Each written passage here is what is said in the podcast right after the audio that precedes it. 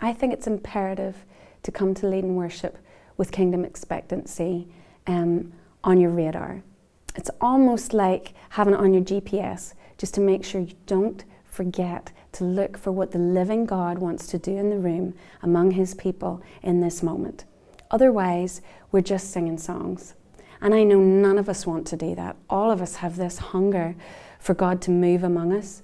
Um, but unless we're actually looking for the turn, if you like, unless we're actually looking for that turn in the road where the Lord says, it's this way, uh, we will miss it.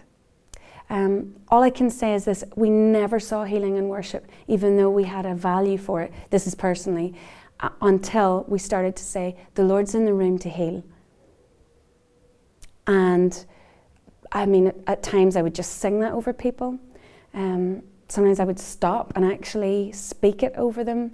Um, but until I started to take that step, we didn't actually see anything in the room. Uh, until there were always tears and real heart connection moments, but until you have these prophetic moments, and really honestly, they don't feel particularly prophetic until you speak them out and you realize just how timely that was in the room. So don't be afraid of those just that little impression that you think, oh, it's just a wee impression. Go for it. Let it out. And though that I think is what kingdom expectation looks like. I think the other thing is when you speak out something or uh, whenever you take that risk, know that God is doing it. I think that's the other side of expectation. Know that even though you might not see anything, trust that it's actually happening. Uh, now, I don't mean that in a pretend it's happening kind of a way.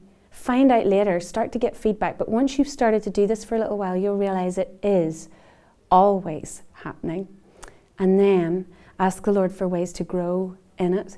Uh, but that, that's the gift of, of expectation, and it's absolutely vital.